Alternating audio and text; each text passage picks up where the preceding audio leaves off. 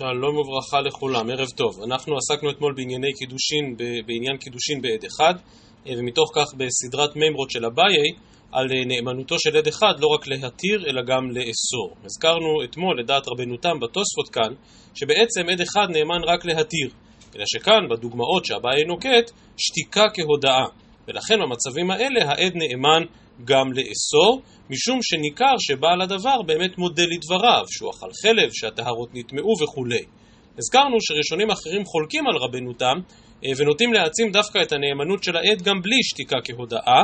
נפקא מינה במחלוקת הזו בין הראשונים, נדמה לי שלא הזכרתי את זה אתמול, היא מה יהיה הדין כאשר העד מספר סיפור, ובעל הדבר משיב איני יודע. בא העד ואומר לו אכלת חלב, והוא לא שותק, ושתיקה כהודאה, והוא גם לא מכחיש, אלא אומר איני יודע. אז לפי רבנו תם אין כאן שתיקה כהודאה, ולכן לא נקבל את הדברים של העד. לעומת זאת, לפי שאר הראשונים, היות שבעל הדבר לא מכחיש להדיא את דבריו של העד, כנראה שניתן להאמין. על רקע שלוש המימרות הללו של אביי, שכאמור מאמין לעד אחד, לפחות במקום שיש בו שתיקה כהודאה, נחלקו אביי ורבא, כאן בדף ס"ו עמוד א', כמו שראינו אתמול, לגבי עד אחד שמעיד על אישה שעברה עבירה ונאסרה על בעלה. לדעת אביי, אם הבעל שותק, אז העד נאמן, ואילו רבא סבור שמדובר על דבר שבערווה, שמחייב שני עדים. אז למדנו אתמול את דבריו היסודיים של רב חיים, שבאמת מחלק בין שני סוגים של עדות, עדות שבה העדים רק מוסרים אינפורמציה לבין עדות שהיא עדות לקיום הדבר. אם אתם זוכרים, אז הדוגמה שנוקט רב חיים זה דווקא דוגמה של עדות על דבר עבירה, עדות על זנות. אבל גם אם נאמר ששם באמת העדים רק מוסרים מידע, רק מוסרים אינפורמציה ואין להם איזשהו, איזשהו תפקיד של להקים דבר, אבל בין כך ובין כך מדובר על דבר שבערווה. ונדרשים שני עדים, ואין אפשרות להסתפק בעד אחד בלבד, וזו כאמור דעתו של רבא, שהלכה כמותו. אז את כל זה כבר ראינו אתמול. הערב נלמד בעזרת השם את הסוגיה כאן דף ס"ו ואת ההוכחות שמציעים אביי ורבא לדבריהם אה, ומה שקצת אה, מיוחד בסוגיה הזאת שגם אביי וגם רבא כדי להוכיח את שיטתם מצטטים מקורות תנאיים מאוד מאוד ארוכים שאפשר היה לדון בהם כשלעצמם ורק בסוף הציטוט מגיעה ההוכחה לאביי לשיטתו ורבא לשיטתו. ובכן, אנחנו בגמרא בדף ס"ו עמוד א', אה, בשליש העמוד. אמר אביי מנה אמינא לה. מניין מחדש אביי, שבאמת אם בא עד אחד ואומר שאישה עברה עבירה, והבעל שותק, הרי שהיא נאסרת על בעלה. אז, אז אביי מיד יביא ברייתא ארוכה, כמו שאמרתי, אבל לפני כן מספר אביי סיפור. אמר אביי מנה אמינא לה. דהוא סמיה, אדם אחד עיוור, דהבה מסדר מתניעתא קמא דמר שמואל. ובכמה מקומות בש"ס מצאנו שדווקא אדם שהיה עיוור ניחן בכוח זיכרון מאוד מיוחד, והוא זה שהיה חוזר בעל פה על המשניות בבית מדרשו של שמואל. יום אחד נגה ליה ולא אבא קאתי. השעה מתאחרת, שמואל רוצה להתחיל את השיעור, שמואל רוצה להתחיל את הלימוד, ואותו מסדר משניות לא מגיע. שדר שליחה אבא תרי. שולח שמואל שליח לחפש היכן אותו עיוור, היכן אותו חוזר משניות. עד אז שליח בחד האורחה, כלומר השליח הלך מדרך אחת לכיוון ביתו של העיוור, עתאי הוא, בינתיים העיוור הגיע בדרך אחרת ונכנס לבית המדרש. כי עת השליח, השליח חוזר חזרה, את העיוור הוא כמובן לא מצא, כי העיוור בא מדרך אחרת, אבל שומו שמיים, אמר אשתו זינתה. כלומר, הגעתי לביתו ושם ירחם, מצאתי את אשתו בדבר עבירה. טוב, אז יש עד אחד שמעיד שאשתו עברה עבירה, ומה הדין? האם היא באמת נאסרת על בעלה? עתה לקמי דמר שמואל, כלומר מגיע אותו סמיה, מגיע אותו עיוור, מסדר משניות לשמואל, ושואל אותו מה הדין? אמר לי, משיב לו שמואל, אם מהיימן לך, כלומר אם אתה מאמין למה שהוא אומר, זיל אפקה, אז אתה באמת חייב להוציא אותה מכוח אותו דבר עבירה. אבל אם לא, אם אתה לא מאמין לדבריו של אותו שליח שטוען שראה בביתך כך וכך, אז לא תפיק. עד כאן הסיפור. אומר אביי, מה אליו? אם מהימן הלך דלאו גזלנה. כלומר שמה ששמואל שאל את ההוא סמיה זה, האם העד הזה אכן הוא עד כשר? אם הוא לא גזלן, אם אין סיבה להניח שהוא פסול לעדות.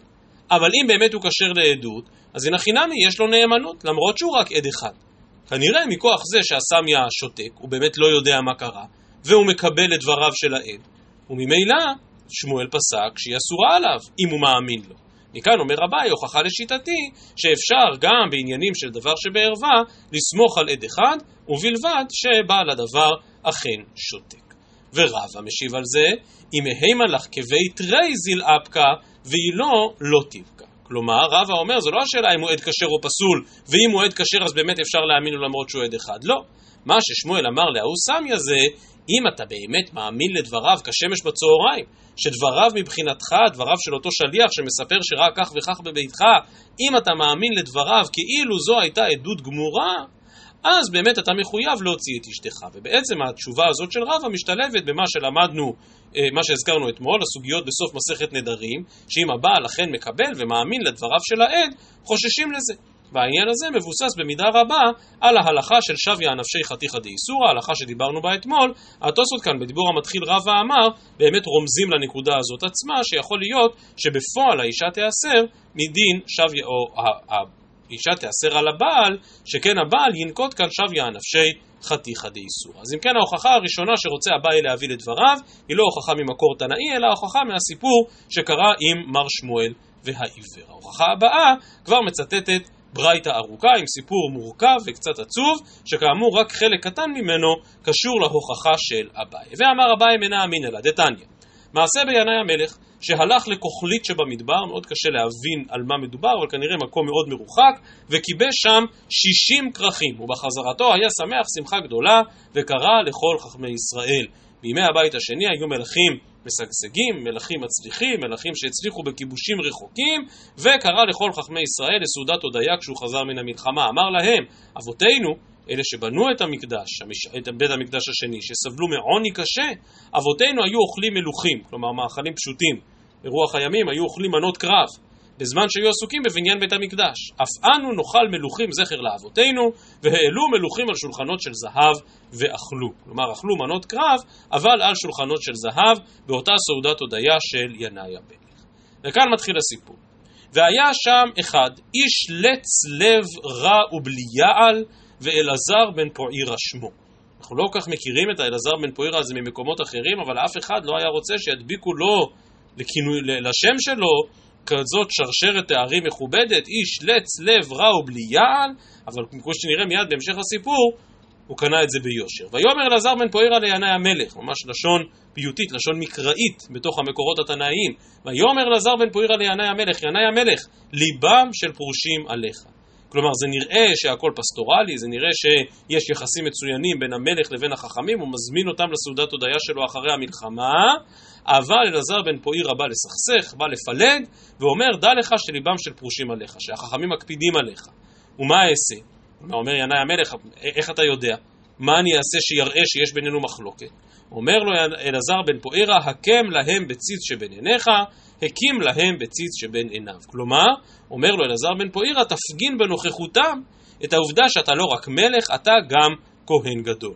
ורש"י ותוספות כאן דנים, האם באמת מותר לענוד את הציץ שלו בשעת עבודה? לדעת רש"י זה מותר בכל בגדי הכהונה. כי כמו שכבר למדנו בקידושין, לאל במסכת לא ניתנה תורה למלאכי השרת. ולכן אפשר ללבוש את הציץ גם מעבר לשעת העבודה. לדעת התוספות זה היתר מיוחד בציץ, שנאמר בו והיה על מצחו תמיד. על כל פנים, אלעזר בן פוארה מייעץ לינאי המלך, תראה להם שאתה מבית חשמונאי, דהיינו שאתה לא רק מלך, אתה גם כהן, ולא סתם כהן, אתה כהן גדול. ואתה תראה שזה ירגיז אותם, אתה תראה שזה יחשוף את המחלוקת שבינם לבינך.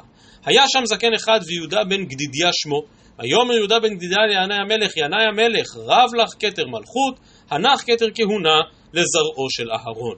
כלומר, אנחנו מכבדים את, היותך מלך ואת היותך מנהיג ומצביא, אבל מה הלכת לקחת לעצמך כהונה גדולה? אבל שוב, למה לא? מה הבעיה? הרי כאמור מדובר על מלך שמגיע מבית חשמונאי, סוף כל סוף הוא כהן. וכאן מתגלה הסוד שהיו אומרים, אמו נשבית במודיעין, ויבוקש הדבר ולא נמצא, ויבדלו חכמי ישראל בזעם. כלומר, ינאי שואל, אבל למה? מה מפריע לכם? מדוע אני לא יכול להיות כהן גדול? ואומרים, לך יש בעיית יוחסין. אמו נשבית במודיעין, כלומר, אכן החשמונאים תפסו את ההנהגה, זכורים דבריו של, רמב"ן על, של הרמב"ן על התורה שמותח ביקורת על הנקודה הזאת, לא נאריך בזה כאן, אבל דע לך שבכל סערות מלחמות החשמונאים, לך יש פגם יוחסין. אם אימא שלך אכן נפלה בשבי, נפסלת לכהונה, ולכן גם אם אתה בא מזרע כהונה, אתה עדיין כהן פסול. אלא שהברייתא אומרת בפירוש ויבוקש הדבר ולא נמצא. כלומר, הייתה איזושהי שמועה שהובילה לקפידה של החכמים על ינאי המלך, מה אתה הולך להיות כהן גדול, יש לך בעיית יוחסין, אבל הדבר לא נמצא. הדבר לא נמצא, כנראה זו הייתה שמועה בלבד. אבל הדבר יצא מפי המלך, וכבר מבינים שהחכמים מקפידים על זה שינאי המלך הופך להיות כהן גדול, ויבדלו חכמי ישראל בזעם. ויאמר אלעזר בן פוירא לינאי המלך, ינאי המלך, הדיוט שבישראל כך הוא דינו. כלומר, גם אם אדם סתם הדיוט, היו מכפישים את היוחסין שלו, היה עושה מזה עסק גדול, ואתה המלך וכהן גדול, כך הוא דינך? או בעצם שויבדלו חכמי ישראל בזעם, אבל לא הענשת אותם, לא עשית להם שום דבר? שואל אותו ינאי המלך, ומה אעשה? השיב לו אלעזר בן פוירא, אם אתה שומע לעצתי, רומסם. שואל אותו ינאי המלך, ותורה מה תהיה עליה אם אני אהרוג את כל החכמים?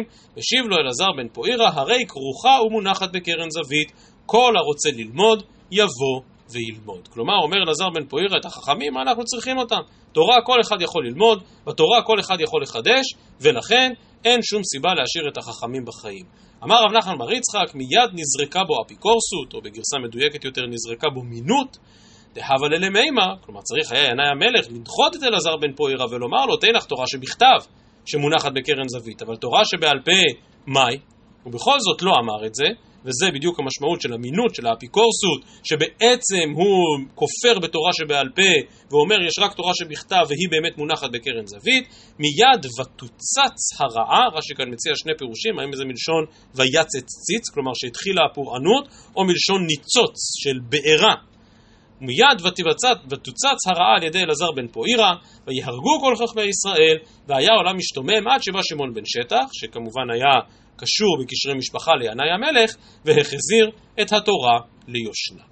טוב, כאמור עד כאן הסיפור, סיפור קשה וכואב, מיד נגיע להוכחה של הבית מהסיפור הזה, אבל רק להעיר על הגמרא בברכות בדף כ"ט, שמה באמת נחלקו המוראים אודות הקשר שבין ינאי שמוזכר כאן, לבין דמות אחרת, דמותו של יוחנן כהן גדול, ששימש 80 שנה בכהונה גדולה ולבסוף נעשה צדוקי. וכותב הריטווה כאן לפנינו בקידושין, מיד נזרקה בו מינות, פירוש וזו המינות שהיה לו בסוף, דינאי זה, זהו האמור בברכות בדף כ"ט שהוא יוחנן כהן גדול, ששימש 80 שנה בכהונה גדולה ולבסוף נעשה צדוקי ומבני חשמונאי היה. ואין ספק שזה דבר מדהים שכהן גדול, במרכאות לגיטימי, הופך באשמתו של אלעזר בן פואירה למי שנזרקה בו מינות, הופך בסוף להיות צדוקי, וברור שאותו אלעזר בן פואירה, שכאמור אנחנו לא כך מכירים ממקומות אחרים, משקף את עומק המחלוקת של ימי הבית השני, את המאבק העיקש שיש בין פרושים לצדוקים. אגב, רק הערה נפלאה, ידיעות נכבדות, בכוזרי, במאמר השלישי, נאמר שעדת הקראים, שמוכרת לנו לאורך הדורות, נוסדה בעקבות המאורע העגום הזה של ינאי המלך והחכמים. כך אומר הכוזרי, ששם באירוע הזה שינאי המלך פוגע בחכמים, שם בעצם נוצרה הקראות. הדבר הזה כמובן קשור למה שנאמר כאן בגמרא על תורה שבכתב ותורה שבעל פה.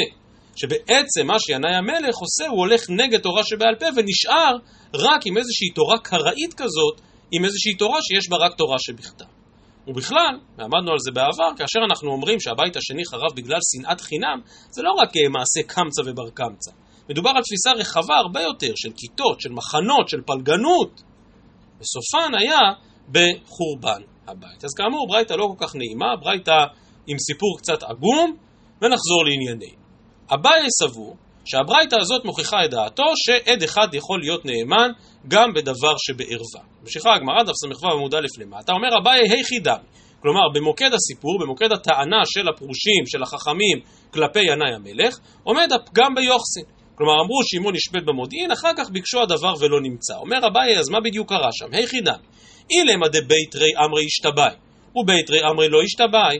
כלומר, שבאו שני עדים ואמרו שאמו באמת נשבית והיא פסולה לכהונה, ובאים שני עדים אחרים ומכחישים אותם, אז מי חזית דסמכתא הני, סמוכה הני. כלומר, אז למה בסופו של דבר ויבוקש הדבר ולא נמצא? אולי אדרבה, אם יש שני עדים לכאן ושני עדים לכאן, אז מן הספק הוא באמת היה פסול. אלא על כורחנו, אומר אביי, שיש רק עד אחד שסיפר שאימו נשבית במודיעין, ואז תמא דקמקחי שלי בית רי, כלומר התבקש הדבר ולא נמצא, אבל אלמלא היו מכחישים אותו שניים, הלאו הכי, באמת היה מהימן. כלומר, אומר אביי שבאמת חייבים להסביר שהיה מדובר פה שהיה רק עד אחד שהעיד על אמו שנשבית, וכשבאו שני עדים ויבוקש הדבר ולא נמצא, ממילא אמרו שינאי המלך הוא, מלך, הוא כהן גדול לגיטימי, אבל אם באמת לא היו באים שני עדים כנגד אותו עד אחד, אז הנה חינמי, באמת היינו סומכים על, דבר ש... על דבריו של עד אחד, למרות שזהו דבר שבערווה. ממש במאמר מוסגר, אבל רק כדי להכיר, רש"י כאן מעיר על ההנחה הפשוטה שיש בגמרא, שאילו באמת היו תרי ותרי, אז ינאי אכן היה נפסל לכהונה. אנחנו רגילים בדרך כלל לשקלא וטריא בתוספות, כאן בסוגיה יש שקלא וטריא כבר בדברי רש"י. אומר רש"י, והיא אמרת, כלומר ואם תאמר, אוקיי תרי לבהדי תרי ואוקיי תתא חזקתי, אדרבה. אם באו שני עדים ואמרו שנשבית, באו שני עדים ואמרו שלא נשבית, אז מדבריו של אביי משמע, מאידחזי דסמך תעני סמוך העני, כלומר מן הספק היינו פוסלים אותה. אומר רש"י, למה? אם באמת היה כאן תרי ותרי, אז היינו צריכים להעמיד את אמו של ינאי על חזקתה, שהיא מותרת לכהונה, וממילא גם הוא מותר. משיב רש"י ומתרץ, הנמילי, כלומר מתי אומרים שהולכים אחרי החזקה, אי היא כמן, כלומר אם היינו דנים על האימא עצמה, והייתה באה לביני להתירה, אבל בנה זה הנידון, אין לו חזקת כשרות, שהרי מעידים על תחילת לידתו בפסול. וזהו חידוש גדול, שאם אתם זוכרים, דיברנו בו כשלמדנו כתובות, שחזקה דמעיקרא שמועילה לאימא, לא בהכרח מועילה לבן שלה. הדבר הזה קשור לתפיסה עקרונית בדיני חזקה, שחזקה לא בהכרח מבררת את הספק, אלא חזקה אומרת כיצד צריך לנהוג בהינתן מצב שיש ספק. ואז, היות שהחזקה לא באמת בררה את המציאות, אז בהחלט ייתכן שהחזקה מועילה רק לאימא, אבל לא מועילה לבן. אז התוספות כאן באמת מציינים לאותה שקלא וטריא ייחודית בדעת רש"י שמקשה ומתרץ, אבל התוספות מצידה מציעים שהדבר קשור לשאלה העקרונית האם תרי ותרי הוא ספקא דאורייתא, כלומר ספק שלא ניתן בכלל להכריע בו כי יש נאמנות מוחלטת לכל אחד מן הצדדים ואז אולי אפילו חזקה לא תועיל, או שאולי תרי ותרי הוא רק ספקא דרבנן. טוב, אז כמו שאמרתי, כל זה במאמר מוסגר גם לגבי תרי ותרי וגם לגבי הסוגיה בכתובות של חזקת האם והבת. על כל פנים זו ההוכחה של אביי, שכנראה מראש השמועה על כך שאמו נשבית במודיעין הייתה שמועה בעד אחד, ומכאן הוכחה שבדרך כלל סומכים על עד אחד, כמובן, אלא אם כן יש שני עדים אחרים שמכחישים אותו. ורבא, איך רבא מיישב את כל הסיפור הזה? רבא אמר לעולם תרי ותרי. וכדאמר רב אחא בר מניומי בעדי הזמה, החינמי בעדי הזמה. כלומר, באמת היו שני עדים שאימו נשבית במודיעין, אלא שבאו שני עדים אחר כך, לא הכחישו אותם, אלא הזימו אותם. ואמרו שהעדים הראשונים הם עדי שקר, כי עמנו הייתם במקום פלוני. וזה החידוש הגדול של חידשה תורה, שבהזמה העדים האחרונים נאמנים יותר מן העדים הראשונים. בעזרת השם, כשנלמד מסכת מכות, אז נדבר על החידוש הגדול הזה, שכל הראשונים עומדים עליו, באמת מניין לנו שדווקא העדים האחרונים נאמנים יותר מן הראשונים, כאשר יש סתירה חזיתית בין שתי כיתות של עדים, אז אומרים תרי ותרי, אבל כאשר הכת השנייה לא סותרת חזיתית, אלא מזימה את העדות הראשונה, אז אנחנו מאמינים לכת האחרונה. סוף דבר, רבא אומר, באמת באו שני עדים שאימו נשבית, ולכן החכמים אמרו שהוא לא יכול להיות כהן גדול, אבל אחר כך, ויבוקש הדבר ולא נמצא, באו שני עדים והזימו את העדים הראשונים. והיא בעת אימה, אומרת הגמרא, כדרבי יצחק. דאמר רבי יצחק, שפחה הכניסו תחתיה. כלומר, העדים הראשונים העידו בצדק, שאימו נשבית במודיעין, אבל אחר כך באו עדים אחרים ולא הכחישו את הראשונים, אלא אמרו, רגע, אנחנו נספר לכם את סוף הסיפור. באמת אמו נשבית במודיעין, אבל רגע לפני שהספיקו לפגוע בה ולפסול אותה לכהונה וכולי, הצליחו לשחרר אותה ולהכניס איזושהי שפחה תחתיה, כלומר הם באים ואומרים לעדים הראשונים, הסיפור שסיפרתם נכון, אבל אתם לא יודעים מה קרה בסוף הסיפור, ושוב, לפי זה באמת אין כאן שום הוכחה לעניין עד אחד, כך טוען רבא כלפי אביי. אז עד כאן ההוכחות בדעתו של אביי, ומכאן להוכחה, ורבא מסתפק בהוכחה אחת בלבד. אמר רבא, דף ס"ו עמוד ב', מנה אמינא לה, אז מה המקור של רבא לזה שעד אחד באמת לא נאמן בענייני דבר שבערווה? דתנן. וכמו שאתם רואים כאן בהערה בצד, זו לא משנה אלא תוספתא במסכת מקוואות, וכך למדנו שם. אמר רבי שמעון, מעשה במגורה של דיסקים. אנחנו אומרים מגורה, זה נשמע כמו איזה מחסן או משהו, אבל מסביר כאן רש"י מגורה, הכוונה מקווה מים, מקווה. של דיסקים, הכוונה שם מקום או שם של אדם שהיה ביבנה, שהייתה עומדת בחזקת שלמה. כלומר, המקווה הזה היה כשר. פעם אחת בא איזשהו נציג של המועצה הדתית לבדוק את כשרות המקווה, ומדדו, ונמצאת חסרה. טוב, אז המקווה הזה עכשיו הוא מקווה פסול, אין בו 40 סאה. אז מה עושים? כל טהרות שנעשו על גבה, היה רבי טרפון מטהר, ורבי עקיבא מטמא. כלומר, כרגע ודאי אי אפשר לטבול במקווה. כרגע ודאי המקווה נמצא חסר. אבל מה לגבי אדם או כלים שטבלו במקווה הזה לפני שמדדנו אותו חסר? אז רבי טרפון מטהר ורבי עקיבא מטמא. וביסוד המחלוקת, מסבירה שם התוספתא, אמר רבי טרפון, מקווה זה בחזקת שלם הוא עומד. כלומר, בוודאי פעם המקווה היה כשר. מספק, אתה בא לחסרו, עכשיו מצאנו שהוא חסר. אל תחסרנו מספק. או במילים אחרות, יש חזקה דמעיקרא, יש חזקת כשרות למקווה. ולכן היות שלמקווה יש חזקת כשרות, כל האנשים והכלים שטבלו בו, עלו מטומאתם. אמר רבי עקיבא, בדיוק הפוך, אדם זה, או הכלים הללו שטבלו במקווה בחזקת טמא הוא עומד. אתה עכשיו מתלבט האם המקווה כשר או לא, אבל החזקה דמעיקרא אומרת שהאדם הזה הוא בחזקת טומאה. מספק אתה בא לטהרו, אל תטהרנו מספק. אז אם כן, אין כאן מחלוקת על דיני חזקה דמעיקרא, אלא שאלה איזו חזקה אנחנו מעדיפים, האם חזקת המקווה שהוא כשר, או חזקת האדם שהוא טמא. אמר רבי טרפון, משל, לעומד ומקריב על גבי המזבח, ונודע שהוא בן גרושה או בן חלוצה. כלומר, אני חשבתי פעם שהוא כהן כשר, תוך כדי הדרך התברר שהוא בעצם בן גרושה או בן חלוצה, דהיינו כהן חלל, כהן שפסול לעבודה, ובכל זאת אומר רבי טרפון, עבודתו כשרה, והגמרא מיד תסביר למה כל כך ברור שעבודתו כשרה. ואם כן, אומר רבי טרפון, הנה, כאן אני סומך על החזקה דמעיקרא שהיה כהן כשר, ואני מכשיר את עבודתו. אז גם כאן אני אסמוך על החזקה דמעיקרא של המקווה. אמר רבי עקיבא, זה לא בהכרח דומה. משל לעומד ומקריב על גבי המזבח, ונודע שהוא בעל מום. לא שהוא בן גרושה או בן חלוצה שיש לו בעיית יוחסין, אלא שהוא בעל מום והוא לא יכול לעבוד. ובמצב כזה אומר רבי עקיבא, גם אם פעם חשבתי שהוא כהן כשר, אבל סוף כל סוף עכשיו עבודתו פסולה, כי נודע שהוא בעל מום. אמר רבי טרפון, אתה דימיתו לבעל מום, ואני דימיתיו לבן גרושה או לבן חלוצה. נראה למי דומה. אם באמת יתברר, כמו שאני אומר, שדומה לבן גרושה או בן חלוצה, נדוננו כבן גרושה או כבן חלוצה, ונסמוך על חזקת הכשרות של המקווה. ואם דומה לבעל מום, כמו שאתה אומר, אז נדוננו כבעל מום, שבאמת בעל מום שעבד על המזבח, עבודתו פסולה, וגם כאן המקווה אכן פסול. התחיל רבי עקיבא לדון. מקווה פסולו ביחיד, כדי לקבוע שמקווה פסול, מספיק אדם אחד, עד אחד נאמן באיסור. וגם בעל מום, כדי לומר על כהן שהוא בעל מום, גם כן פסולו ביחיד, כי כמו שהגמרא מיד תעיר, זאת נקודה די טכנית. אם אתה אומר שחסרה לו אצבע, או ש... וכולי וכולי וכולי, בסדר, זה לא, זה לא איזושהי עדות על מעמד אישי. ואל יוכיחו, אומר, ואל יוכיח, אומר רבי עקיבא, בן גרושה או בן חלוצה, שפסולו בשניים. כלומר, כדי לשנות מעמד אישי של אדם, זה כבר קרוב לדבר שבערווה, וכאן צריך שני עדים, לא מספיק עד אחד. דבר אחר, אומר רבי עקיבא, מקווה פסולו בגופו. כלומר, גוף המקווה, החפצה של המקווה פסול. בעל מום גם כן פסולו בגופו, זה פסול ממשי, אפשר לראות אותו. ואל יוכיח בן גרושה או בן חלוצה שפסולו מאחרים.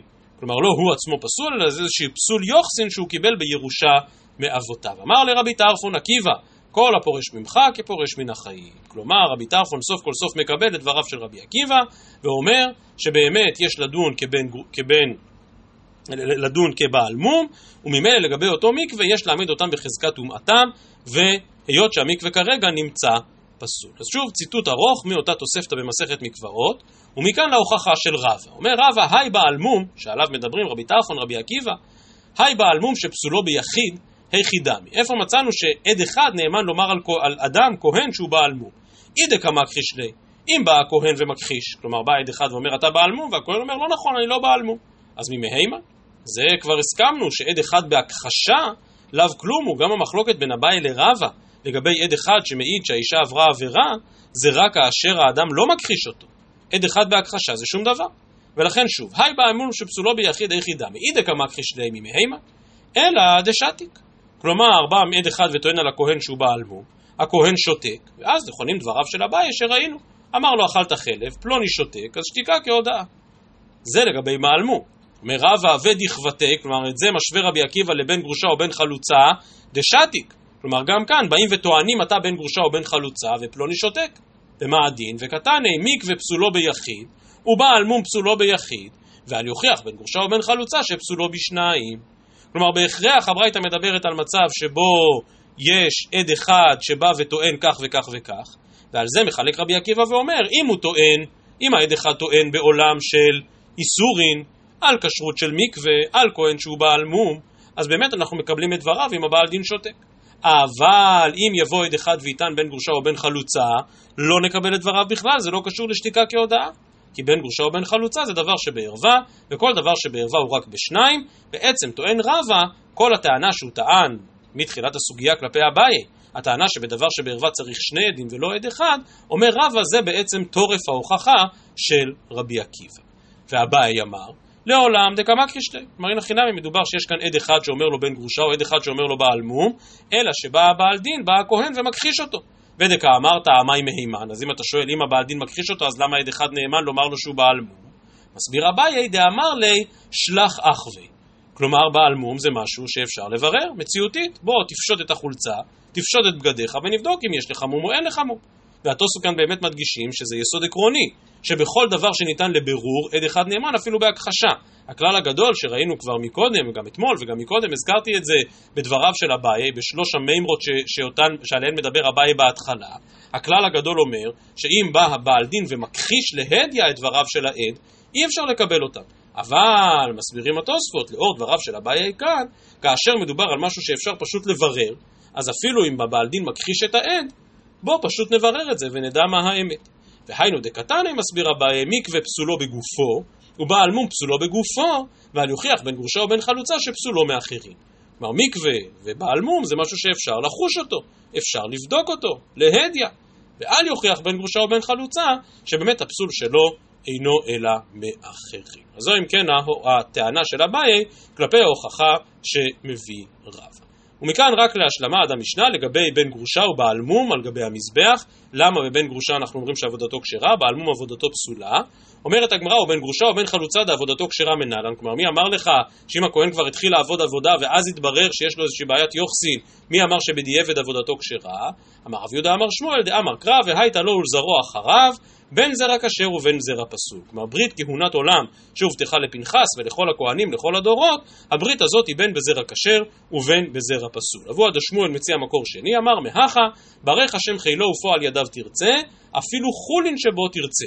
כלומר, אפילו אם יש בו חולין, אפילו אם יש בו חללים, אפילו אם יש בו כהנים שאינם מיוחסים, גם את עבודתם תרצה. רבי ינאי מציע מקור שלישי, אמר, מהכה, ובאת אל הכהן אשר יהיה בימים ההם, וכי תעלה על דעתך שאדם הולך אצל כהן שלא היה בימיו, אלא זה כשר ונתחלל. כלומר, הכהן אשר יהיה בימים ההם זה כהן שהיה כשר, אף על פי שלאחר מכן הוא נתחלל, סוף כל סוף הכהן הזה הוא כהן, ולכן בדיעבד עבודתו כשרה, אף על פי שהוא נמצא בין גרושה ובין חלוצה. הרמב"ם בפרק י' מלכות ביאת מקדש, מקבל את הנימוק של אבו עדי שמואל, של ברך השם חילו, אפילו חללין שבו. הכסף משנה שם מעיר שמלשון הרמב"ם משמע, שלא רק שעבד ולא נודע לו שהוא בין גרושה וחלוצה, אלא אפילו אם הוא עבד אחרי שזה כבר נודע, בדיעבד עבודתו כשרה. להרחבה בכל העניין הזה צירפתי שיעור של אה, רב אושר וייס לגבי כהן, סיפור שתשובה הלכה למעשה שרב אושר כתב, לגבי כהן שפדה בכורות רבים, ואז נתגלה שיש איזשהו פקפוק בכהונתו, שיכול להיות שהוא לא כהן מיוחס. ורב אושר שמה מציע להבחין בין המקורות השונים כאן בסוגיה, שאם נלך עם המקור שנפסק ברמב"ם, אז מדובר על ופועל ידיו תרצה, משמע שזו הלכה בעבודת המקדש. לעומת זאת, לפי המקורות האחרים, של והיית לא ולזרוע אחריו, או של הכהן אשר יהיה בימים ההם, משם אפשר להבין שמדובר על דין מהותי בזהותו של הכהן מצד עצמו.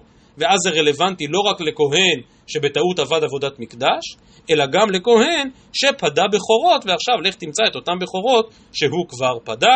אז כאמור זה הנושא שם בשיעור של רבו של וייס, תוכלו לעיין אחר כך. אז זה, זה, זה המקור להלכה שאם הכהן נמצא בין גרושה ובין חלוצה עבודתו כשרה, מסיימת הגמרא ואומרת, הוא בעל מום דעבודתו פסולה מנהלן, ורש"י מדגיש שהשאלה רק על בעל מום שעבד בשוגג. משום שאם זה בעל מום שעבד במזיד, ברור שעבודתו פסולה. אבל מניין שגם בעל מום שעבד בשוגג עבודתו פסולה, אמר רב יהודה אמר שמואל דאמר קרא, לכן אמור הנני נותן לו את בריתי שלום, כשהוא שלם ולא כשהוא חסר. אז הברית הזאת היא בין זרע כשר בין זרע פסול, כפי שראינו באחת הדעות מקודם, אבל דווקא שלם ולא חסר, דהיינו שאיננו בעל מום. שואלת הגמרא, והשלום כתיב? לא כתוב כאן, לכן אני נותן לו בריתי שלם, כשהוא שלם, אלא כתוב כאן שלום עם האות ו'. אמר רב נחמן, ו' דשלום קטיעי. כלומר, מהו' הזאת אפשר קצת להתעלם. אז הביטוי הזה, ו' דשלום קטיע, נזכר הרבה פעמים בדבריהם של דרשנים שונים, שמדברים על מעלת השלום, על הקושי להשיג את השלום, כי ו' דשלום קטיע. אבל השאלה האם באמת מה שרב נחמן אומר כאן זו הלכה? האם האות ו' בפרשת פנחס, לכן אני נותן לו את בריתי שלום, האם יש איזשהו משהו שונה בצורת הכתיבה של האות ו'? הריטווה כאן בסוגייתנו מבין שזו אכן הלכה פסוקה. הוא כותב הריטווה, וזה קטע מאוד מפורסם, ו' דשלום קטיעי, כותב הריטווה, נראה פירושו שכרות בינתיים. כלומר, לו' יש רגל ויש ראש, ואומר הריטווה, צריך לנתק ביניהם. עכשיו, אות שהתנתקה, שהרכיבים שמרכיבים את האות בכתיבת סתם התנתקו, האות הזאת היא פסולה. אומר הריטווה, חוץ מו' דשלום, שהיא ו' קטיע. אני קורא שוב, נראה פירושו שכרות בינתיים. די לא הווה ללמימר זערתא היא, די לא, כלומר אם הכוונה הייתה שפשוט מדובר על אות ששונה בצורתה, שצריך לכתוב אותה קצת קטנה, אז היה צריך לומר זה ארתא. אומר הריטב"א ונפקא מינא לספר תורה, ויש להגיע בכל הספרים שלנו שכתובה כדרכו. וזה משפט מדהים. הריטב"א בעצמו מעיד שהמנהג בספרי התורה זה לא כמו שהוא כותב. ובכל זאת הריטב"א סובר שאם מצאתי פשט בגמרא בקידושין ס"ו שאומר ו' דשלום קטיעה, אז צריך לתקן את ספר התורה. רק ננסה לחשוב מה היה קורה אם היום מישהו היה אומר דבר כזה, שהאופן שבו אנחנו כותבים ספרי תורה הוא לא נכון וצריך לתקן את כל הספרי תורה. אבל זה מה שהריטב"א אומר. וכבר צווחו עליו ככרוכיה, כיצד יעלה על הדעת באמת לשנות מצורת הכתב ולכתוב אות שהיא, שהיא ממש פסולה, שיש בה ניתוק פנימי בתוך האות. רב קיבא איגר, כאן בחידושיו וביתר הרחבה בתשובה, באמת מציין שהפוסקים לא נקטו כמו הריטב"א ולא אמרו לחצות את האות באמצע, ולכן יש כאלה שכתבו שלפחות צריך לכתוב ו' זעירה, לפחות לכתוב אותה ו' קטנה, כמו הפירוש שהריטב"א דוחה. הרמב"ם באמת משמיט לגמרי את כל העניין הזה של ו' דשלום קטיע. הרדב"ז בתשובה בחלק ח' בסימן קפ"א, גם הוא נשאל על אותה שאלה כמו הריטב"א, שאלת ממני ידידי הודיעך דעתי, על ו' דהנני נותן לו את בריתי שלום, נמצאת ברוב הספרים כדרכה כשאר ו"ים, ואילו אנן בעינן ו' דשלום קטיע. כלומר הרדב"ז, בדיוק כמו הריטב"א, מצד אחד פוסק שבאמת צריך לכתוב את הו' בצורה מיוחדת, ובצורה של ניתוק בתוך האות, אבל מצד שני המציאות שמתוארת לרדב"ז זה שספרי התורה באמת אינם כתובים באופן הזה. אז אה, במהדורת אה, דף על הדף כאן אפשר למצוא סיכום, מעיף, סיכום מקיף של הדעות השונות לגבי אופן הכתיבה למעשה. האמת היא שעד היום אפשר למצוא ספרים לכאן ולכאן בצורה המדויקת של ו' דשלום קטיע, גם באוצר הספרים שלנו, ברבנות הצבאית אפשר למצוא ספרים שצורת כתיבת הו' שלהם לעיתים כתובה כך ולעיתים כתובה אחרת, אז נושא שממש לא קשור למסכת קידושין, אבל מעניין להכיר את כל הסוגיה הזאת של ו' דשלום קטיע, דברי הריטב"א והפירושים השונים שנאמרו סביב שיטתו. ערב טוב לכולם.